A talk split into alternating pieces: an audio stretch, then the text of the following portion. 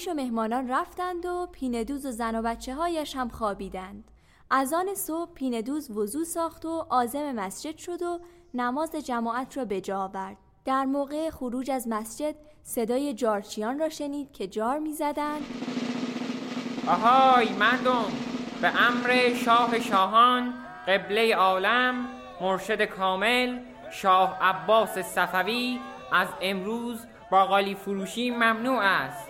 و هر کس باقالی فروشی کند زندان و جریمه می شود. پیندوز فکر کرد عجب درویشی است علم غیب دارد. او دستهایش را به طرف آسمان بلند کرد و گفت خدایا ما را به خجالت زن و فرزند گرفتار نکن. سپس فکر کرد که چه باید بکنم.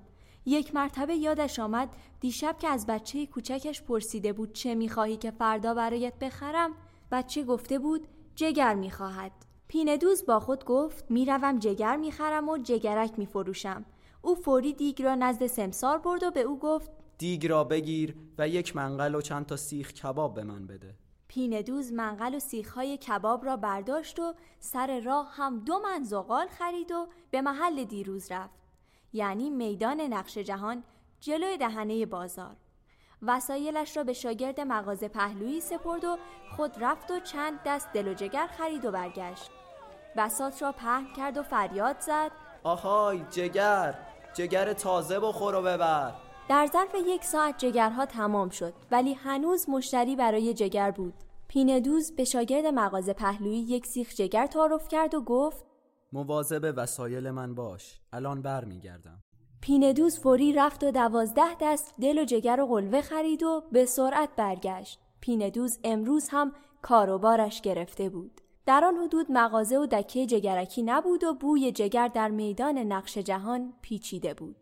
نزدیکی های ظهر جگرها تمام شد. حاجی محمد تاجر صاحب مغازه پارچه فروشی که یک در مغازه دو نبشش داخل بازار باز می شد و یک در مغازه به طرف میدان گفت آهای جگرکی امروز کار و کاسبی چطور بود؟ حاجی آقا بسیار خوب بود. شکر خدا بسیار خوب بود. حالا می‌خواهی با پولهایت چه کار کنی؟ خورد و خوراک می‌خرم و با زن و بچه هایم و دوستانم می‌خوریم. فردا هم خدا بزرگ است. البته خورد و خوراک بخر و با زن و بچه هایت نوش جان کن. ولی تو باید کار کنی. طرف های عصر مردم برای گردش و خرید به میدان نقش جهان می آیند و فروش جگر طرف عصر و دم غروب مشتری بیشتری دارد تا صبح. به خانت برو ولی اگر عصر و دم غروب برگردی و کار کنی خدا هم برکت می دهد ای به چشم. سپس پیندوز یک دست دل و جگر برای زن و بچهش برداشت و سر راه میوه و شیرینی و یک ران گوسفند هم خرید و به خانه رفت. او هرگز در تمام عمرش نتوانسته بود اینقدر گوشت بخرد. خودش هم باور نمی کرد که با سود نصف روزش بتواند یک ران گوسفند بخرد. زنش صبح صدای جارچی را شنیده بود که باقالی فروشی ممنوع شده است. نگران بود شاید شوهرش بیکار بماند اما وقتی شوهرش با دست پر به خانه آمد بسیار خوشحال شد. مرد ماجرا را برای زنش تعریف کرد و او بیشتر خوشحال شد مرد مشغول خواندن نماز ظهر شد و زن دل و جگر را آماده کرد بچه ها که سالها بود ظهرها نان خالی یا نان ماست و پنیر خورده بودند با حرس و ولع تمام غذا را خوردند و خدا را شکر می کردند. بعد همگی مشغول استراحت شدند. بعد از استراحت مرد به زنش گفت حاجی محمد تاجر گفته است طرفهای اصر کار و کاسبی جگرفروشی بهتر است. من می‌روم کار کنم ولی امشب به برادر کوچکت و برادر دومت هم می‌گویم برای شام به خانه ما بیایند. فکر می کنم درویش هم بیاید. شام را مهیا کن. زن گفت ای به چشم اما زنش پیش خود فکر کرد من هرگز غذای درست حسابی و با گوشت فراوان درست نکردم و غذا پختن یاد ندارم. بهتر است بروم و از زن همسایه روبرو که آدم ثروتمندی است و گاهی در خانه آنها کارگری کرده ام طرز پختن چند رقم خورش را بپرسم. پیندوز که حالا جگرکی شده بود راهی بازار شد. سر راه پانزده دست دل و جگر خرید. عصر بود که بسات جگرکیش را پهن کرد. اول یک سیخ جگر داغ به حاجی محمد تعارف کرد. حاجی نمی گرفت. پیندوز گفت من در اینجا مزاحم کار و کاسبی شما هستم. و باعث می شوم که دود جگر شما را اذیت کند. تو هم زن و بچه داری و باید خرج آنها را درآوری. کاسبی تو هم برای ما مزاحمتی ندارد. حاجی راست گفته بود. عصر مردم برای گشت و گذار به میدان نقش جهان می آمدند. خیلی زود دل و جگرها تمام شد. مرد پولهایش را شمرد. از خوشحالی فریاد زد خدایا شکر. آخر او به اندازه یک ماه پینه دوزی پول درآورده بود. حاجی محمد که خوشحالی جگرکی را دید از او پرسید خیلی خوشحال هستی. ماجرا چیست؟ او ماجرا را برای حاجی محمد تاجر شرح داد. حاجی گفت حالا می‌خواهی با پولهایت چه کار کنی؟ می‌روم غذاهای مختلف می‌خرم و به خانه می‌برم تا با بچه ها و میهمانهایم بخوریم. البته تو باید برای زن و بچه هایت غذای خوب تهیه کنی ولی باید برای روز مبادا هم پسنداز داشته باشی. خدا بزرگ است. شکی نیست که خدا بزرگ است ولی خدا چشم داده است چاه هم داده است خدا گاهی می‌خواهد بندگانش را امتحان کند اگر اصراف کنی خدا تو را نمیبخشد چه کار باید بکنم؟ مقداری از پولت را خرج کن مقداری را هم سرمایه کن مقداری را هم پسنداز کن چطوری پس انداز کنم؟ مثلا پولت را به من بسپار تا با آنها تجارت کنم حاجی آقا پول من خیلی کم است. پولی نیست که شما با آنها تجارت کنید. اندک اندک جمع شود وانگهی دریا شود پیندوز قبول کرد. سلس پولش را به حاجی داد. حاجی به او رسید داد و به دو نفر از شاگردانش هم گفت زیر رسید شهادت بدهند. پیندوز گفت رسید لازم نیست. من به شما اطمینان دارم. چرا رسید لازم است هر وقت پول به کسی دادی رسید بگیر و به هیچ کس صد درصد اطمینان مکن. حاجی محمد به پیندوز هشدار داد که مواظب حسودها باشد. حاجی گفت خدای بخشاینده می بخشد و درهای رحمتش را به روی تو باز می کند. اما بندگان تنگ نظر و حسود سعی می کنند تو را اذیت کنند. نصف بدبختی آدم ها و مملکت از حسادت است. اگر روزی پولدار شدی مبادا اسب سواری بخری و سوار شوی زیرا حسودها دمار از روزگارت در میآورند. مبادا اگر خانه ساختی سردرش را زیبا بسازی. همیشه داخل خانت قشنگ باشد. اتاق آینه کاری و حوزخان و اندرونی و بیرونی داشته باشد.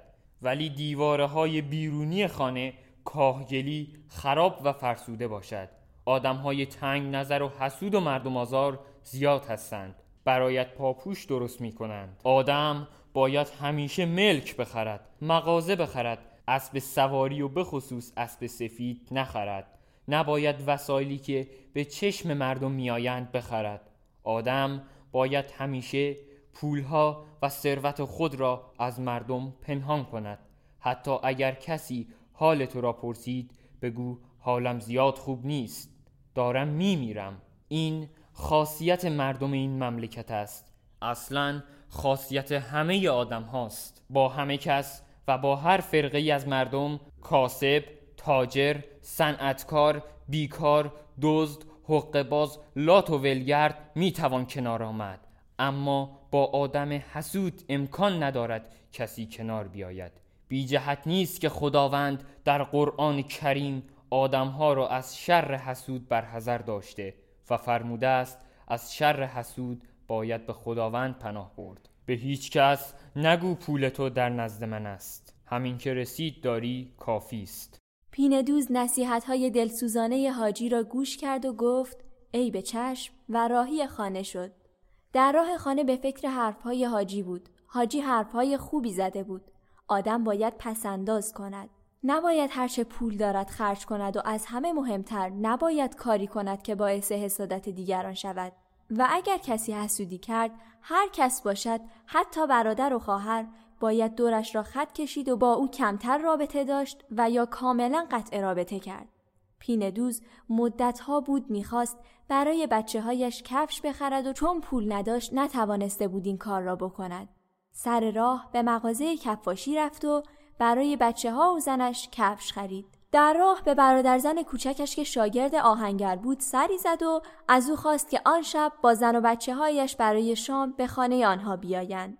ضمنا به سراغ برادرزن دیگرش که نلبند بود نیز رفت و او و زن و بچه هایش را هم برای شام دعوت کرد. وقتی به خانه رسید بچه ها دورش را گرفتند و سوال کردند بابا چه آوردی؟ وقتی دیدند پدرشان برای آنها کفش نو خریده است خیلی خوشحال شدند. بچه ها آنقدر شاد شدند که در پوست خود نمی گنجیدند. پسر بزرگ پیندوز که ده سال داشت هرگز کفش نو به پا نکرده بود. پدرش را بوسید و از او تشکر کرد. شاید این اولین تشکر بچه از پدرش بود. همسر پیندوز هم کفشش را امتحان کرد. خیلی خوشش آمده بود. او هم از شوهرش تشکر کرد و آهسته از او پرسید مرد انشالله که پول این کفش ها و خوراکی ها از راه حلال به دست آمده است. پیندوز به زنش اطمینان داد که پول را از راه کسب حلال به دست آورده است. زن خدا را شکر کرد. زن شام را پخته بود و حیات منزل را آب و جارو کرده بود. میهمانان کم کم وارد شدند. بچه ها با هم بازی می کردند. اتاق کوچک بود. جای این همه مهمان را هم نداشت و قرار شد سفره را در حیات بیاندازند. اوایل شهریور ماه بود و هوای اصفهان دلکش و مطبوع و نشستن در حیات خانه خیلی بهتر از داخل اتاق بود. شاه عباس صبح زود به شکار رفته بود. عصر خسته و کوفته برگشته بود. وقتی وارد آلیقاپو شد به او خبر دادند که سفیر کشور عثمانی برای امر مهمی می‌خواهد فوری به حضور برسد. شاه لباس شکار را از تن درآورد و به حمام رفت و سر و خود را مرتب کرد و به تالار پذیرایی آمد. سر شب بود که سفیر عثمانی به حضور شاه بار یافت. سفیر تعظیم کرد و به عرض شاه رساند که معمور است پیام باب عالی را به عرض برساند و خود او هیچ گونه مسئولیتی در تهیه پیام ندارد. شاه گفت مطلب را بگویید. سفیر اظهار داشت از باب عالی به او دستور دادند که به عرض شاه برساند که هرچه زودتر لشکریان ایران از حدود بغداد عقب نشینی کنند و به منطقه کرمانشاه وارد شوند و یا دولت ایران آماده جنگ باشد. شاه خیلی عصبانی و غضبناک شد و می‌خواست به سفیر پرخاش کند ولی جلوی خشم خود را گرفت چون سفیر محترم است و فقط پیغام آور است. او می‌دانست که اگر به سفرا ولو سفیر دشمن بی احترامی کند همه کشورها حتی آنها که دوست هستند از او رنجیده خاطر می شوند. لذا شاه عباس همیشه همه سفرا و همراهان آنها را عزیز می شمرد و به آنها هدیه می‌داد. شاه به سفیر گفت به اطلاع دولت مطبوعتان برسانید که لشکریان ما از منطقه بغداد عقب نشینی نخواهند کرد و دولت عثمانی هم بهتر است با ما وارد جنگ نشود. چون اگر جنگ را شروع کند لشکریانش شکست سختی خواهند خورد. مذاکرات بیفایده بود. سفیر تعظیم کرد و شاه او را مرخص کرد. شاه فوری دستور داد الله وردی خان و فرماندهان نظامی در پایتخت به حضور برسند و ستاد جنگ تشکیل شود. امر شاه اجرا شد. دو ساعت از شب گذشته بود که سرداران به حضور رسیدند. شاه به عمرای لشکر گفت حالا که دوباره ازبکان نابکار از طرف شرق به ما حمله کردند عثمانی ها نیز فرصت را مقتنم شمرده و فشار میآورند که ما عراق و بغداد را به آنها واگذار کنیم. اما آنها اشتباه می کنند چون ما هم ازبکان را نابود خواهیم کرد و هم اگر آنها حمله کنند شکستشان می دهیم. شاه دستور داد فوری کمبودهای لشکر غرب را بررسی و راه های تقویت سپاه را مشخص کنند و فردا صبح به عرض او برسانند. فرماندهان که خبردار ایستاده بودند همگی به عرض شاه رساندند که آمادند دستورات شاهنشاه را با دل و جان اجرا کنند. شاه آنها را مرخص کرد و خود با اوقاتی تلخ به اندرون رفت. با خود فکر می کرد حالا که ازبک ها از شرق حمله کردند عثمانی ها فکر می کنند ما ضعیف شده ایم به همین دلیل ما را در غرب تهدید می کنند شاه واقعا خسته بود. حرفهای سفیر عثمانی هم خستگی او را دوچندان کرده بود. وقتی شاه وارد اندرونی شد زنها فهمیدند او غضبناک است. جلو نیامدند. فقط سوگلی حرم خدمت رسید. در همین موقع پیشکار اعظم تعظیم کرد و گفت قربان قبله عالم گردم اگر شام میل میفرمایند شام آماده است شاه لباس تشریفات را عوض کرد و بر سر سفره نشست انواع غذاها موجود بود. سفرهدار یک ران بریان شده از گوزنی که همان روز شکار شده بود جلوی شاه گذاشت. نوازندگان هم منتظر اجازه شاه بودند تا بنوازند و رقاسان به رقص درآیند. شاه اشاره کرد که نوازندگان بنوازند و خود کاردی برداشت و تکه ای از گوشت بریان شده گوزن را برای خودش برید. درست در لحظه ای که گوشت را در بشقاب میگذاشت ماجرای پیندوز به یادش آمد. ولی آنقدر خسته بود که در یک لحظه با خود اندیشید امشب به خانه پیندوز نمی‌روم. ولی ناگهان به خود آمد و گفت مملکت داری که با آسایش نیست. من باید از وضع مردم مطلع باشم. ولو از سوی غرب و شرق کشور در خطر حمله نظامی باشد همه این جنگ و جدال ها برای پیشرفت کشور و دین و آسایش مردم است پس از خوردن شام منصرف شد و از سر سفره بلند شد و به اتاق مخصوص رفت و به نگهبان دستور داد تا صبح کسی وارد اتاق نشود. مثل شبهای قبل لباس و کلاه درویشی پوشید. تبرزین و کشکول را برداشت و از در راهرو مخفی قصر خود را به کوچه های اصفهان رساند. شاه فکر می کرد که پیندوز احتمالا آن روز بیکار مانده و آن شب شام نخواهد داشت. بنابراین سر راه کشکولش را در یک چلو کبابی از غذا پر کرد و مدگویان خود را به خانه پیندوز رساند. پیندوز و مهمانهایش از آمدن درویش ناامید می شدند که صدای در بلند شد. پیندوز به جلوی در دوید و گفت بفرما درویش یا مولا گل مولا درویش وارد خانه شد. حیات منزل شلوغتر از دیشب بود. بچه ها از سر و کول هم بالا می رفتند. همه به طرف درویش دویدند و سلام کردند. درویش از جیبش چند تا خروسقندی درآورد و به هر کدام از بچه ها یک خروسقندی داد. چون توی اتاق جا نبود سفره را توی حیات انداخته بودند. پیندوز گفت درویش داشتیم از آمدنت ناامید می شدیم که رسیدی بچه ها گرسنه هستند اول شام بخوریم و بعد ماجرای امروز را تعریف می کنم در حین شام خوردن درویش در فکر بود. شام که تمام شد پیندوز داستان آن روز را بیان کرد. اما وقتی به موضوع درآمد و سودی که برایش باقی مانده بود رسید یادش از نصیحت حاجی محمد آمد. او با خود اندیشید نکند این درویش یا برادر زنم به من حسادت کنند. چرا بگویم درآمدم از جگر فروشی به اندازه درآمد یک ماه پیندوزی بود؟ چرا بگویم سلسه درآمدم را به حاجی محمد سپردم؟ پس گفت درآمدم از جگر فروشی. به اندازه ده روز پینه دوزی بود و من هم همه اش را دادم و غذا خریدم و امشب خوردیم. فردا هم خدا بزرگ است. او اولین دروغ مسلحت آمیز را در زندگیش تجربه کرد. آدم وقتی پولدار می شود و می خواهد از ثروت و منافعش محافظت کند دروغ مسلحت آمیز می گوید. آدم بیچیز چیزی ندارد که از دست بدهد. پس چرا دروغ ولو مسلحت آمیز بگوید؟ دیر وقت بود. شب به نیمه رسیده بود و بچه ها چرت می زدند و درویش خمیازه می کشید.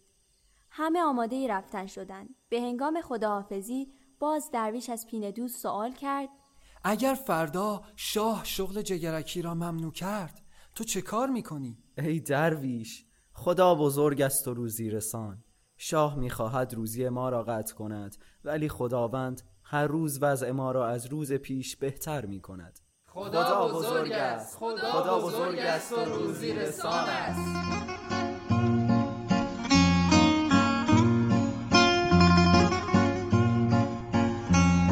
ادامه این داستان رو فردا شب براتون تعریف می‌کنم.